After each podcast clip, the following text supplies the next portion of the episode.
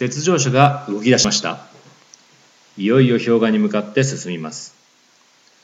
この雪上車は世界で23台しか存在しません。この雪上車観光のために作られた特殊車両です。22台はこのアサバスカ氷河で使用されあとの1台はアメリカの南極観測に使われています。6輪駆動で走り最高速度はたった時速18キロです。写真を撮るためと冷房用に窓は半分だけ開きますが撮影の際にカメラが車外に落ちないように十分お気をつけください。また路面の状態によっては激しく振動いたしますので走行中はできるだけ立ち上がらないようにお願いします。雪上車はこれから急な坂道を下ります。安全のためシートベルトをご用意くださいという案内がドライバーから時折ございますが冗談ですので騙されないようにご注意くださいこの車にはシートベルトはございません雪上車は急な坂道を降りていきます。斜度はどれぐらいあるでしょうおそらく30度ぐらいに感じるのではないでしょうか。実際には17度程度しかございません。この雪上車のタイヤだけで1.5メートルございます。それに加えて皆様の座高を含めますと3メートルもの位置から坂道を見下しています。実は目の錯覚で急に感じるだけでスキー場の初級者コースほどしかシャドウがございません通の車はこのような坂道を下るときにブレーキを踏みながら下ります。しかし雪上車の運転手はブレーキではなくアクセルを踏みながら下っています。この車両にはトランスミッションロックアップと呼ばれる特別なギアが使われており強力なエンジンブレーキがかかります。この機能により車の重量が重い時にも暴走しないで急坂を降りることができるのです。急な坂道が終わると黒い土砂の上に出ます。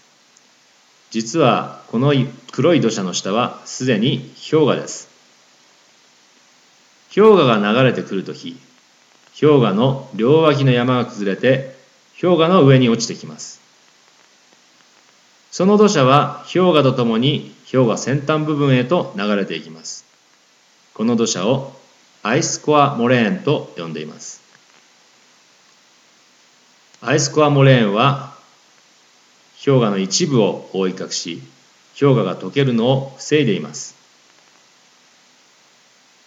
ですので氷河本体はさらに低い場所を流れていますアイスコアモレーンからさらに下るとアサバスカ氷河本体の上です。氷河の感想はいかがでしょうか？多くの方はアイススケートリンクのようなツルツルの氷を想像していたかもしれません。しかし実際の氷河は6月の終わりまで分厚い雪に包まれ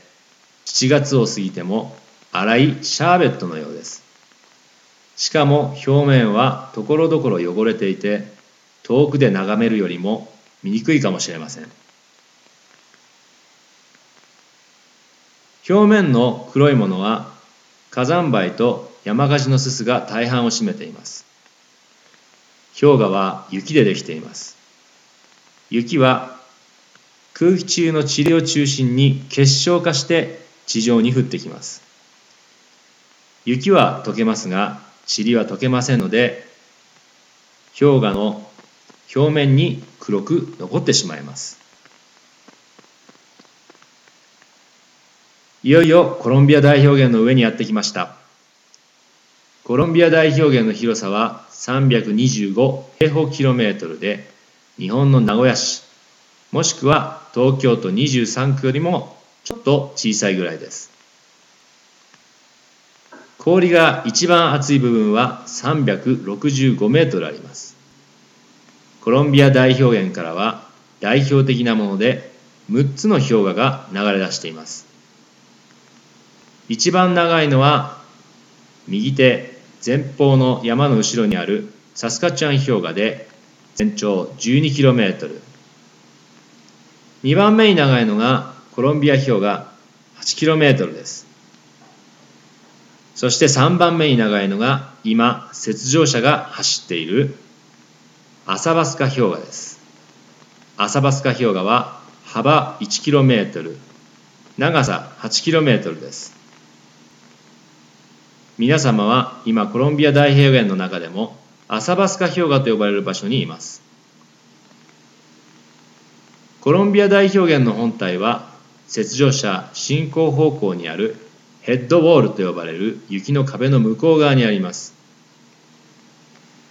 現在見えている氷河はコロンビア大氷原全体のたった2%ですのでコロンビア大氷原がいかに巨大化を実感していただけるかと思います。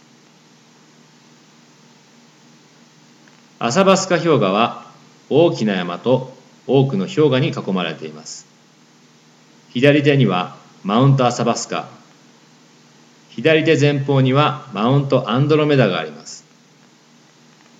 マウントアサバスカとマウントアンドロメダの間に大きな氷河が見えます。この氷河は2つの山の頭文字を取って AA 氷河と呼ばれています。左手前方にはマウントアンドロメダの中腹にぶら下がるように氷河がご覧いただけます。この氷河をアンドロメダ氷河と呼んでいます。どちらの氷河もかつてはこのアサバスカ氷河に合流していましたが現在は地球の温暖化に伴い徐々に標高の低いところから小さくなり続けています。右手はるか前方の崖の上に分厚い氷河があります。この氷河がある山をマウントスノードームと言います。マウントスノードームの頂上では水が太平洋大西洋そして北極海へと分かれて流れていきます。大陸の水が大海に分かれる場所を分水嶺と言いますが3つの大海に分かれる分水嶺は世界でもここだけです。コロンビア大氷原は北米の水路の中心ですので生態系保全や環境保全において重要な場所でもあります。それでは雪上車はアサバスカ氷河の中心に到着します。360度氷河に囲まれた絶景をご堪能ください。アサバスカ氷河に降り立つと皆様の足元は300メートルの深さまで氷です。つまり東京タワーと同じぐらいの厚さの氷の上に降り立つことになります。氷河の散策にはいくつかの注意点がございます。雪上車の折り返し地点は整地されていますが、整地されている場所から外には出ないようにお願いします。管理された場所以外にはクレバスと呼ばれる深い氷の裂け目があることがございます。過去に何人もクレバスに転落し命を落としています。また雪上車の後ろには絶対に行かないでください。雪上車の運転手から後ろが見えないので大変危険です。6月後半から9月にかけて氷河の表面を流れる氷河の溶け水を飲むことができます。氷河の溶け水を飲むのは一般的に安全と言われていますがお腹の弱い方は一口程度をお勧めしています。氷河の上の散策時間は雪上車が到着してから約20分間です。心ゆくまでコロンビア大表現をご堪能ください。